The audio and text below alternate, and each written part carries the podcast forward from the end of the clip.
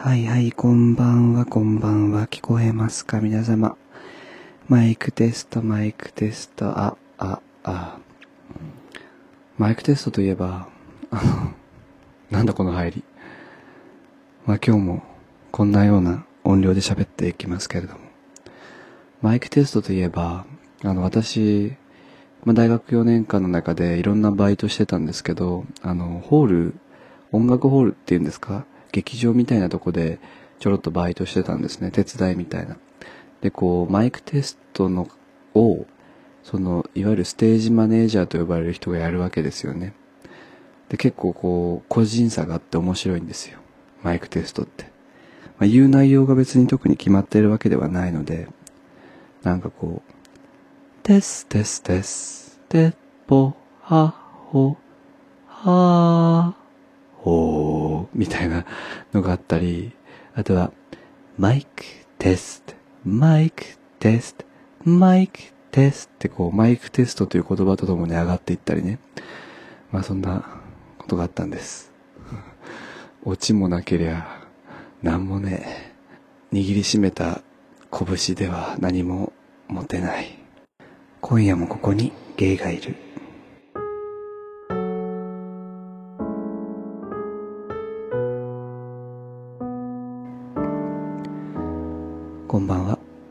ドキャスト今夜もここにゲイがいるパーソナリティのコーギーですよ。いっか今日は。えっとですね、お便りが届いております。いつも皆さんありがとうございます。今これはですね、12月22日土曜日の夜に撮っておるわけですけれども、えークリスマスまで残り3日、クリスマスイブを数える、あ、今0時になりましたので、12月23日になりましたね。というところです。天皇、天皇お倒め、というころでね。クリスマスが近づいておりますが、えーそんなクリスマスに関するお便り、えーこの方から来ております。あっくんさん。いつもありがとう。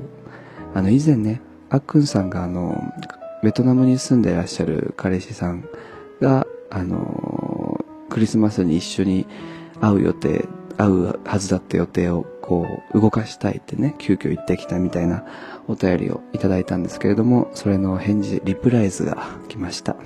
アンサーソングですね、いわゆる。えー、コーギーさんこんばんは、あっくんです。先日お送りしたお便りで、旦那さんとのクリスマスのハノイ旅行をリスケするのかどうかについて読んでくださってありがとうございました。あの後自分の予定を調整しましたが、結局一週間前倒しでハノイへ行くことは仕事の関係上できなかったので、クリスマスのハノイ旅行自体はキャンセルしました。彼の理由でハノイ旅行をキャンセルしたので、それに彼が負い目を感じたのか、急遽日本に来ると言い出し、昨日から彼が日本に来ました。なんとも弾丸な計画です。ビザの申請をしたのが12月頃、実際に彼のビザが降りたのが今週の水曜日。翌日の木曜日に航空券を予約し、ホテルの予約は私がして、金曜日に来日。自分は彼が来日する金曜日に香港の海外出張から帰国し、成田空港で彼をピックアップして、そこから東京観光。なんとも慌ただしい3日間でした。週末は運よく予約が取れたので、一泊二日で箱根の温泉旅館へ。温泉なんて入ったことのない彼に、温泉の説明や入浴の仕方を説明し、一緒に乳くり合いながら、乳、乳くり合いながら入った貸し切り露天風呂はとても楽しく、嬉しく、そして熱い温泉のせいなのか、体はずっとほてりっぱなしでした。SE 入れときますね、ふわーおって。彼は二度目の日本ですが、日本のことはまだまだ知らないことだらけ。外を歩いていると、あれは何？これはどういうこと？これって日本独自のもの？と質問攻め。彼のためにきちんと答えようとするけれど、普段考えたこともないことを質問され、それを英語で説明するのは難しいですね。もっと笑顔でに、もっと英語で日本のことを説明できるようにならないといけないなと思いつつ、でもこうやって頑張って彼のために英語でいろんなことを説明している姿って周りから見ると幸せなカップルなんだろうなとメタ視点になったりと。まあそんなわけでハノイ旅行をずらしたいと言われた日の夜はもやもやして眠れませんでしたが、今夜は彼の体温を感じながら朝までぐっすりと眠ることができそうです。追伸クリスマスの予定は空いております。えー、ということで、あっくんさんからいただきましたよ。戦争ですよ、もう。何なんですか、本当に。もう、第三次世界大戦ですよ。ええ結局、そうじゃん。結局そうですよね。結局さ、カップルつうもんはよ、そうやってさ、ね、いいやん。楽しそうでいいやん。箱根行ってさ、何？多分貸し切り露天風呂だから多分部屋についてるやつでしょ？ああいうこう、あの、よくゲイの若い人たちが、あの、写真撮ってるやつでしょね。とても楽しく、嬉しく、そして熱い温泉のせいなのか、体はずっとほてりっぱなしでしたとね。まあ温泉のせいなんじゃないですか。暑かったんだよ、多分温泉がね。うん。40、48度ぐらいあったんで、多分温泉。うん。暑いね。なかなかね、あの、外国人の方っていうか外国にずっと住んでた方のよく聞く話だと、やっぱ日本のお湯、おおお湯？なんだ、温度？風呂の温度って暑いみたいですね。なんか、まあ、大体そういう私が殿方とする、した後、シャワー浴びるじゃないですか。で、なんかこう、テンション上がってる時は、あの、一緒に浴びようよみたいな、一緒にエイビエーションみたいなことするんですけど、一緒に invitation into the shower みたいなことするんですけど、あの、大体私の設定する温度は暑いみたいで、なんかこう、下げてよって、なんかほぼ毎回言われますね。そんな話と比べて、どうですか？あっくんさんのベトナム人の彼氏との箱根旅行のお話でしたよ。諸人来ました。はあ。だからこの何が、まあ、全体的にこう、パンチが効いていて、なかなか売られた喧嘩を買うしかないという感じがあるかもしれないですけど。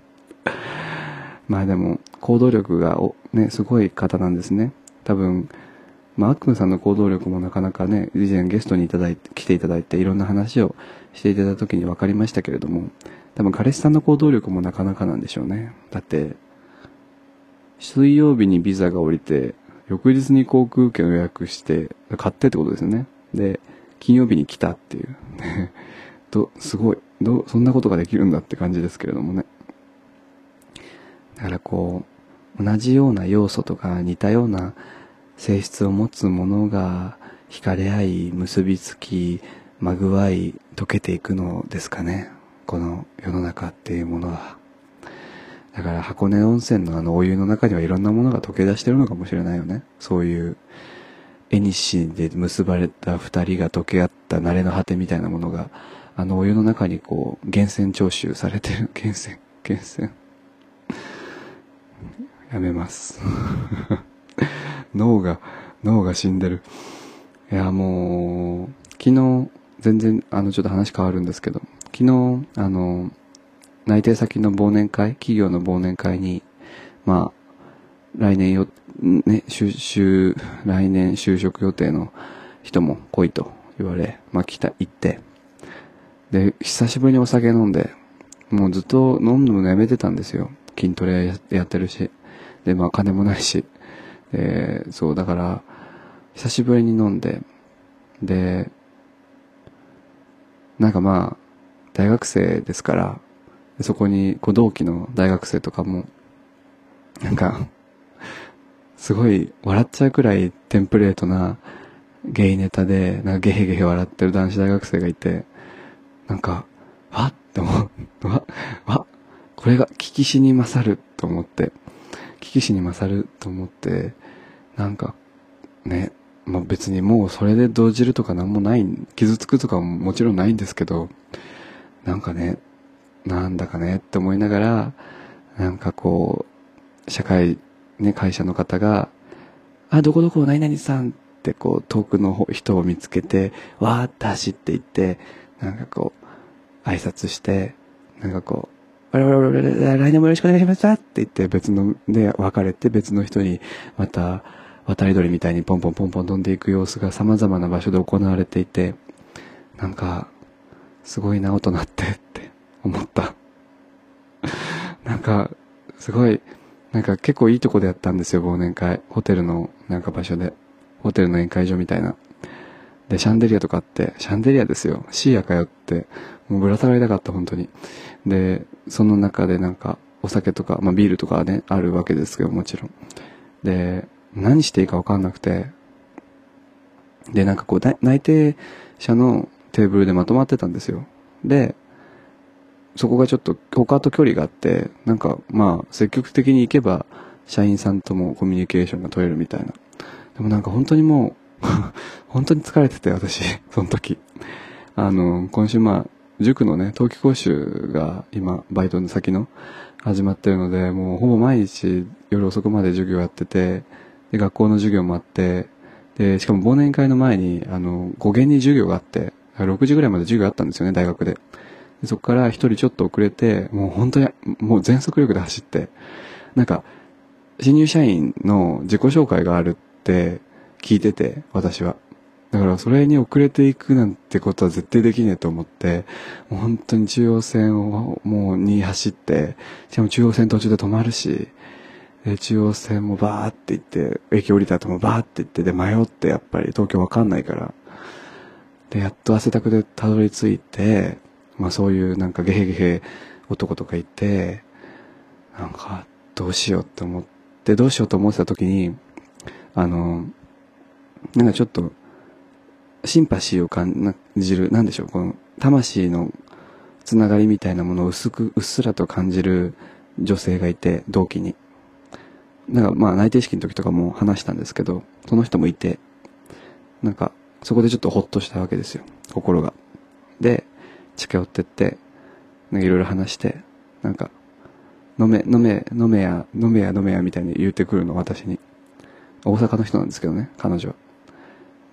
ね、いや、ね、ちょっと控えてるからって私が言ったら、いや、そう言って結局飲むやんって言われて、確かにそうだなと思って。他にすることもないし、なんかよくわかってんなこいつと思って、なんかその子がどっからかワインを見つけてきて、ワイン、ワインあれでワインとか言って、赤もあるで白もあるでって言って、あ、なんか落語みたいだなと思いながら、そっちに促されて、もうパカパカ飲んでそっから、赤、赤ワイン2杯、白ワイン2杯とか飲んで、で、もちろんその前にビールもなんかよ、コップ4杯ぐらい飲んでて、もうベロベロに酔っ払ってて、昨日。真っ赤だったんですよ、本当に。で、まあ、特に二次会とかもね、あったらしいんですけど、行かずに帰って、で、夜遅く帰ってきて、今日は朝から開けて、開けて、今日の朝は、冬季講習やっぱりあって、午前中あって、で、もう声ガッサガサなんですよ。もうなんか repeat after me みたいなこの発音はみたいな感じでずっと授業してて。ね。そんなよ私。2018年暮れ。ね。なんか全然クリスマスとかもう意識せず、なんならもう何の予定もないし、考えてもなかったし、まあバイトだしと思って、全く頭にその要素が入ってなかったんだけど、昨日、一昨日のその一件を終えた今、すごいなんかこう、あ、本当に終わっちゃうんだと思って、今年。すごい来てる今。なんか、な、な、何できたかなって、私、この一年。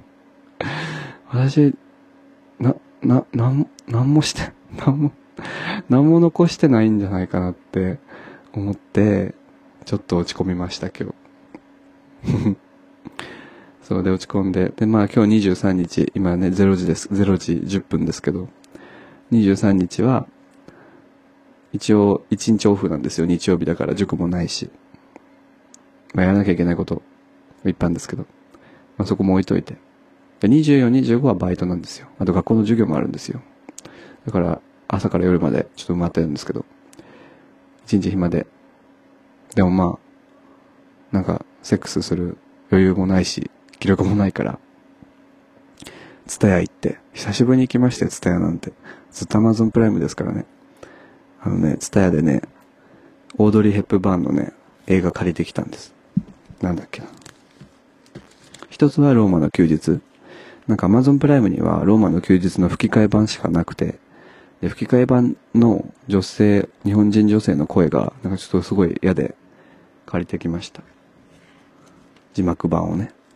で、もう一枚借りてきたのはね、同じくオードリー・ヘップバーンが出てるね、昼下がりのジョージっていう、ラブ・イン・ザ・アフタヌーンかなを借りてきました。もう本当に、最近オードリー・ヘップバーンに勇気もらってる。もう、お忘年会に行く前もすごい行きたくなくて、中央線のちょっと空いてるね、車車内で、ずっと Amazon プライムで、あの、オードリー・ヘップバーンのシャレード、もう多分見るの3回目ぐらいなんですけど、シャレード見てました。Moon River, wide and the smile みたいな。それはね、ティファニーで朝食後ですけど。本当にいいな綺麗。いいな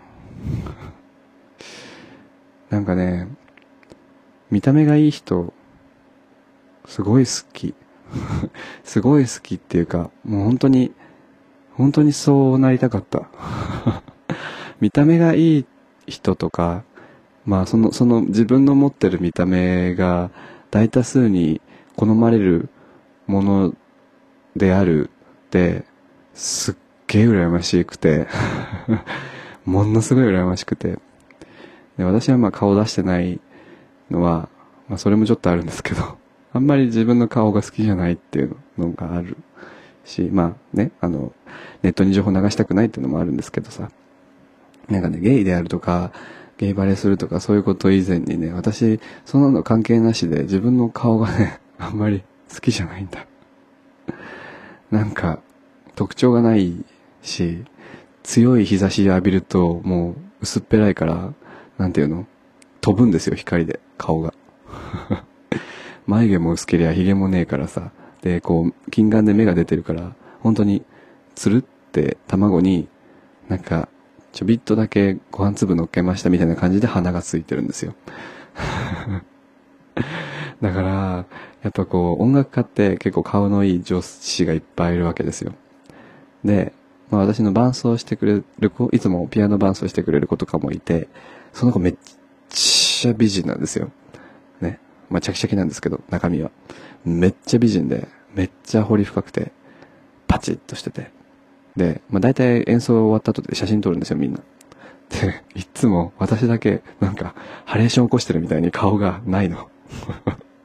目もどっか行っちゃってるし、みたいな。ね。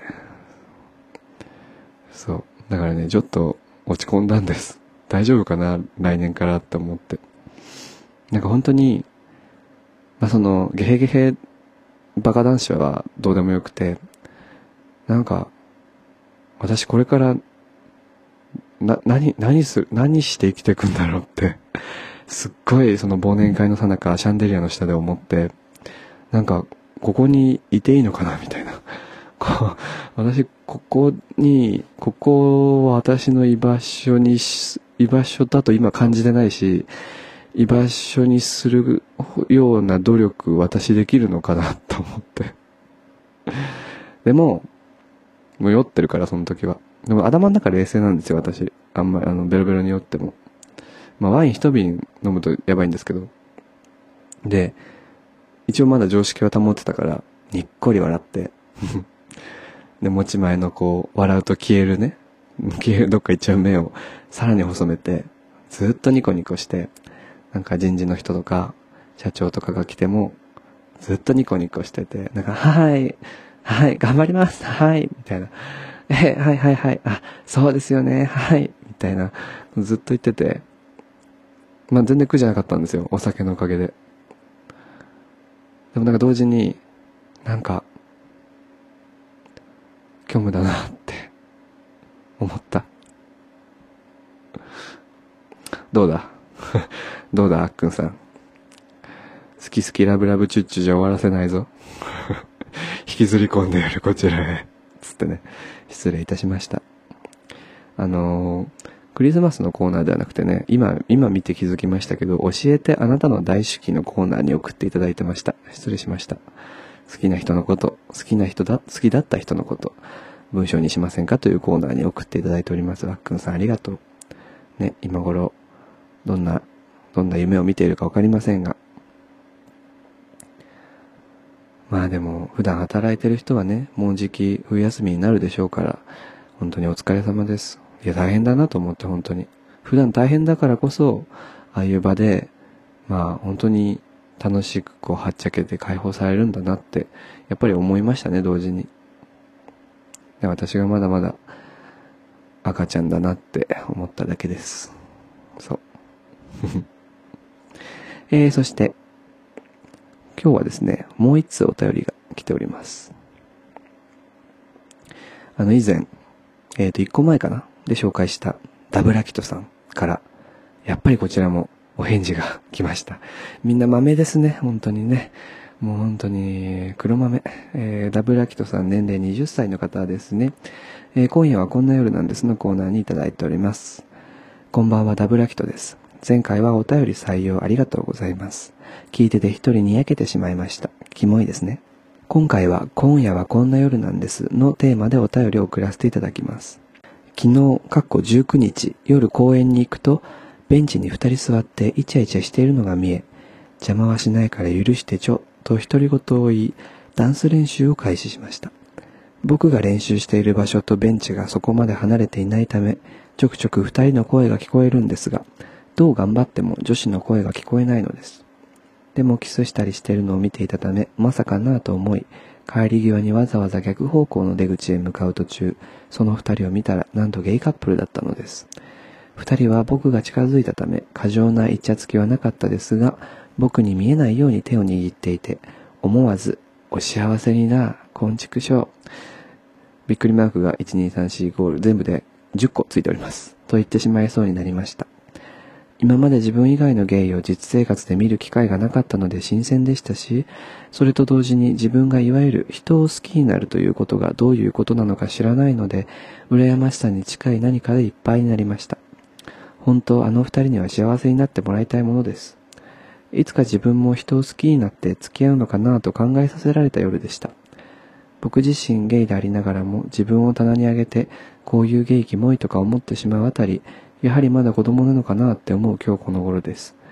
もし僕が東京行くことがあれば、コーギーさんに東京の案内をお願いしようかなとか思ったり、あわよくばゲストとして出たり、なんて妄想はさておき、これからも配信楽しみにしてます。無理をしない程度に頑張ってください。それでは失礼します。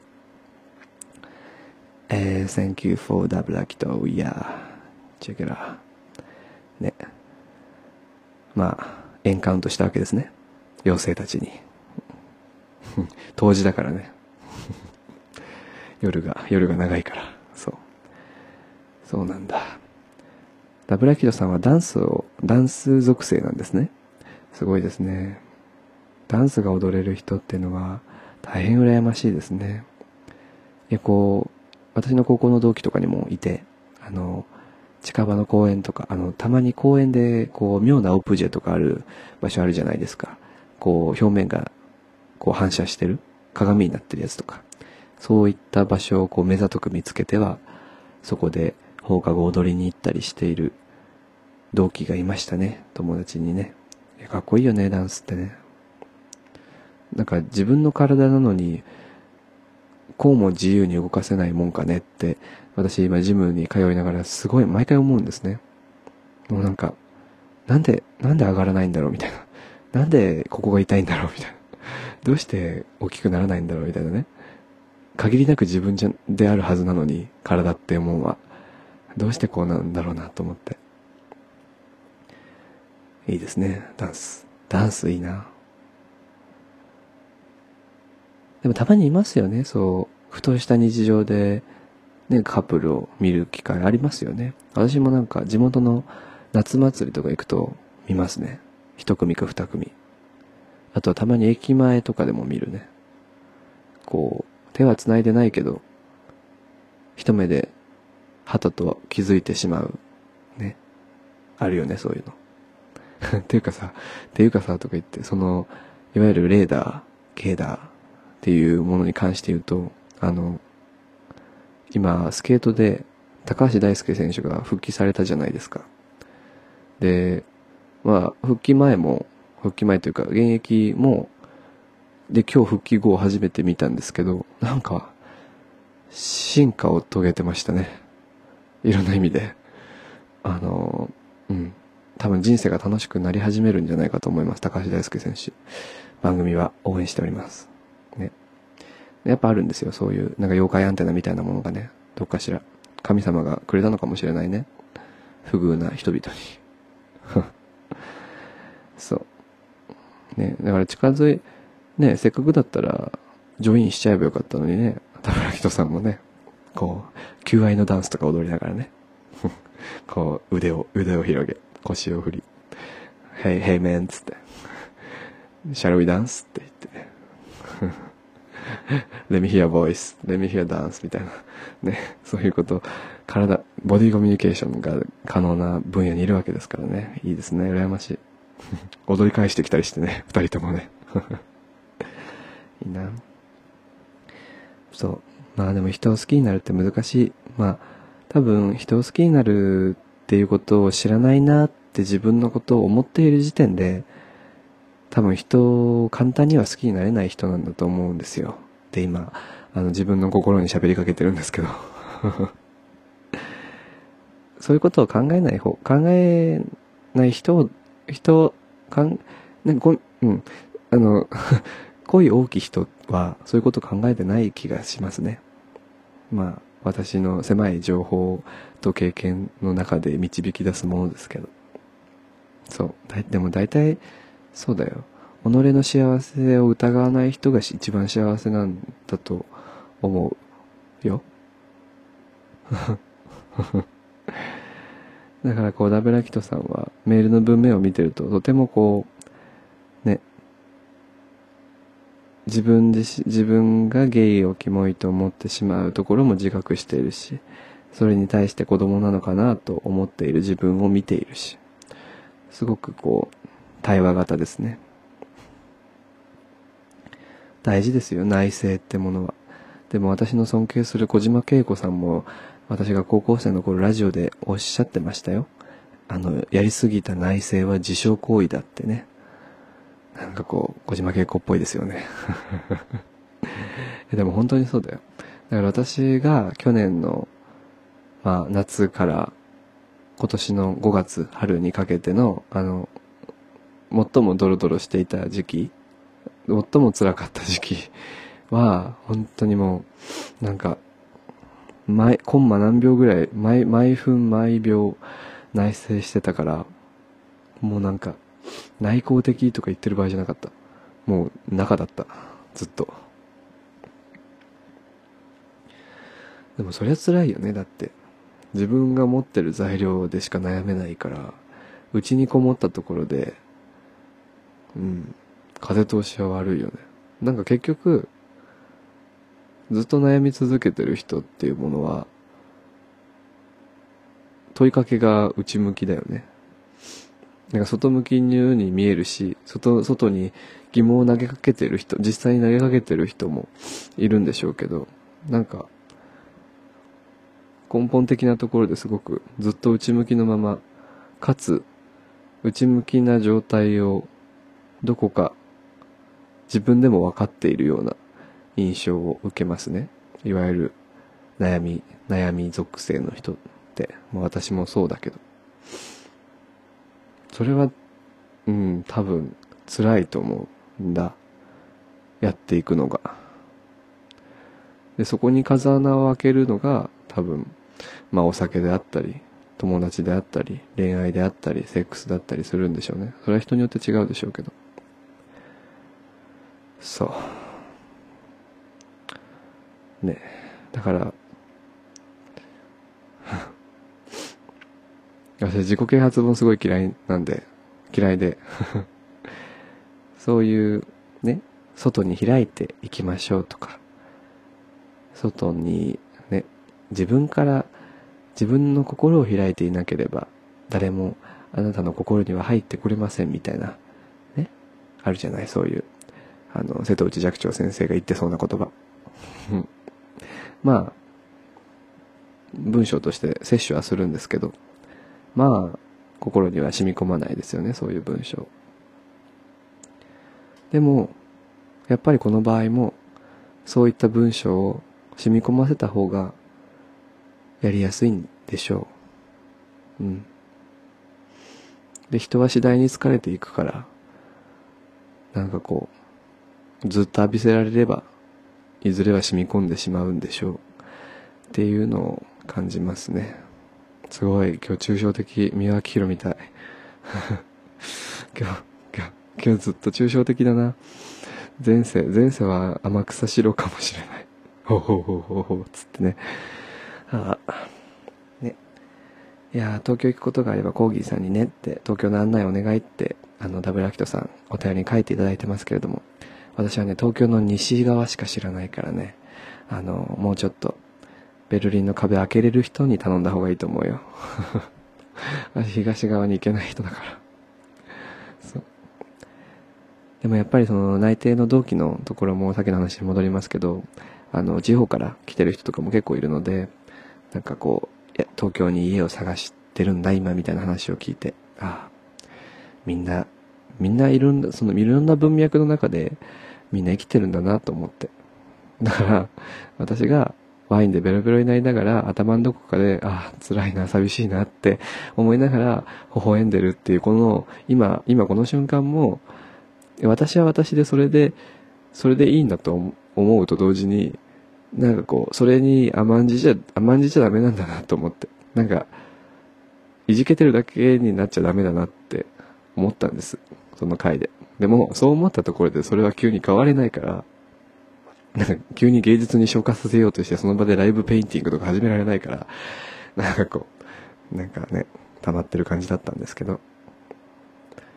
だからそれぞれの川が流れていくからさ。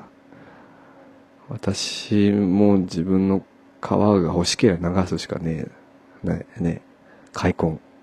ね太陽水。とな思なんかそんなようなことをねずっとぼやっと考えててそう。食べ物食べるの逃したんです。なんかいいいいお寿司屋さんとか来てたんですよ。なんかあの有名な銀座のあの、ふん、ふんべみたいなやつ。が来てて、あ、あっと思って。で、やっぱみんな群がってて。で、私、そのみんなが群がってる時に、そういう人生について考えてたから 取り逃して、最後に残ってるの、カッパ巻きとなんか生姜巻きみたいなのしかなくて、あ、これが人生かなって。いつも、いつもこうだなって。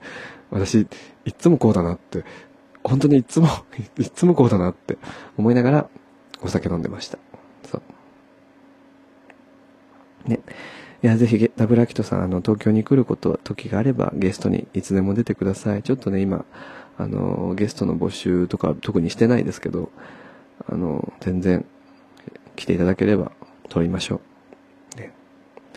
私もね、東京に来ていただけたら時はあっていつも言ってるんですけど、本当に申し訳ないので、私もどっかに行くべきなんですけど、腰が重いね。未だにだってあそこさんたちがいらっしゃる関西方面に一度も行ってないから本当にね若いくせによ腰だけ腰と精神だけ重くてさ。ね。まあそんなところです。まあでも今年は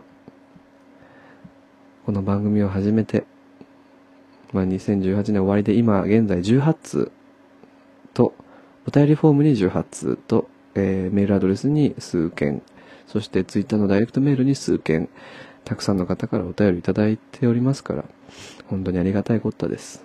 ね、まだ今年は終わらないので、何かまたあれば、書きたいことがあれば、言いたいことがあれば、なんか吐き出したいことがあれば、送ってください。何もできないけど、読むよ。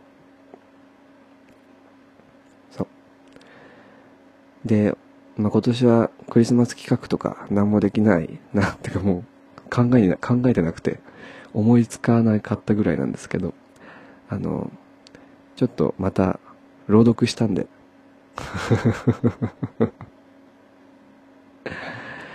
あの、私が書いた、以前書いた文章を朗読したので、で、この後流すんで、これ、それを聞きながら、すぐ寝てください。ですぐ寝て、明日の恋人と過ごす時間だったり、家族と過ごす時間だったり、まあ一人で充実した時間を過ごす、そんな時のために、今は影響を養って寝てください。睡眠が大事。なんか寝れば寝るほどいいんだって。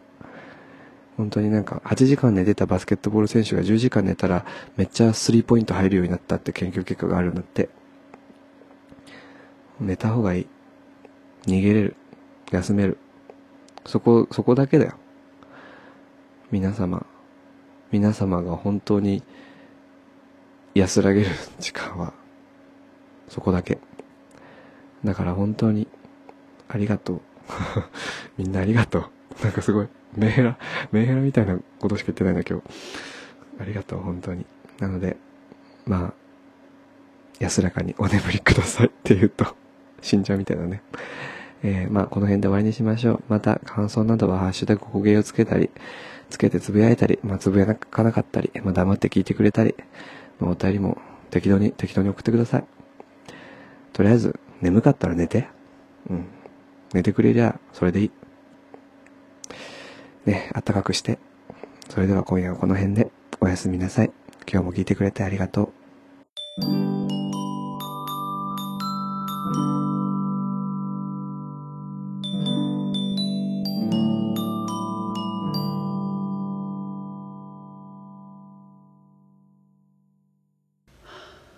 引きこもり彼女は魔法使いでした森の奥の漁師も知らない場所に小さな家を構えてひっそりと誰にも見つからないように毎日を過ごしています。庭にはたくさんの草花が生えています。彼女が何年も何百年もずっと手入れをしてきたけれどもさっぱりとこじんまりとした庭です。毎朝朝露が熊笹の先を伝う頃彼女は肩掛けを羽織って庭に出ます。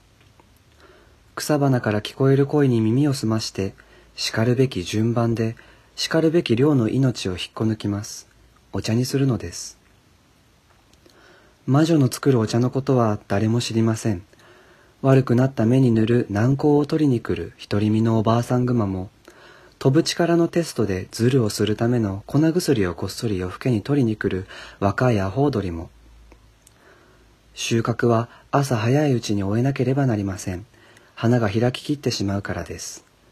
まだ全力を出し切っていないジャスミンの花びらを大事に大事に毎日貯めて、一月でやっとティーポット一杯分のお茶が出来上がります。花びらはとても繊細で、集めたものを入れておく瓶の中、気がつけばしなびてしまいます。毎日彼女はそのしなびた命を拾い上げ、新しく積んだものと入れ替えます。こんなに丁寧な、贅沢なことは最近の人間たちにはできないでしょう。わからないでしょう。魔女だけがその力を持っているのです。屋根の上で育てたお茶の木から若い芽だけを摘んできて乾燥させます。気づきましたか？魔女は魔法でその工程を済ませてしまうなんてことはないのです。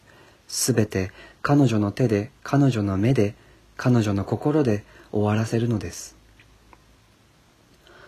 乾燥させた茶葉を細かく砕いていきます。大きくない手で砕きながら彼女は魔法のスペルをつぶやきます。独り言のように、舞台のセリフのように、どこか遠くから受け取った電報のように。煮出したお茶は飲むためのものではありません。大きくてベコベコした夜間でたっぷりのお湯を沸かして魔女はそのお茶を金だらいっぱいに作ります。花たちの魂が天に昇っていくように香りが窓の外へ伸びていく。そうしてできた金色の液体を半分に分けて片方は鍋に移します。ぐらぐらと煮詰めて薬のお礼にもらった蜂蜜と練り合わせます顔や体に塗るクリームにするのですもう片方は温かいまま金だらいに魔女はここでようやく一息つきます椅子に腰掛けそっと彼女は靴を脱ぎました。もう何世紀も超えてきたボロボロな革のブーツ。毛糸の靴下も脱いで裸足になった彼女はその黄金色の小さなプールに片足ずつ浸かりました。時間が伸びていきます。わかりやすくあくびとため息と。彼女の足の色を見てください。紫と緑と茶色と灰色。ところどころに暴力的な紺色の斑点。醜いのねあなた。彼女は金色に輝く液体に沈む自分のしなびた野菜のような足に向かってそうつぶやきました。あなたまだ醜いのね。魔女はこの作業をもう何百年も何世紀も続けてきたのです。本で読んだその魔法は何百年も何世紀も彼女の期待を裏切ってきたのです。彼女は作ったクリームを顔に塗ります。いつも大きな布を額から垂らすようにしてしっかりと隠したその顔に。彼女はクリームを魔法の呪文とともに塗り込みます。サンスクリット語も試しました。ルーン文字を刻んだ鏡はもう5枚目です。どれだけたくさんの魔導書を手に入れてどれだけたくさんの珍しい植物を栽培しても彼女が本当に望んでいることは叶いませんでした。ひび割れた頬を撫でる指が生ぬるくて少し甘いクリームを伸ばしていきます。ただれた目元片方だけ前に飛び出した目玉出来物だらけの小鼻めくれ上がった上唇香りだけが甘くて現実を際立たせます。弱々しく細った白髪が目の前を落ちていきました。魔女はもう北の魔女に教えてもらった若返りの呪文を唱えません。黙ってクリームを塗ります。塗り続けます。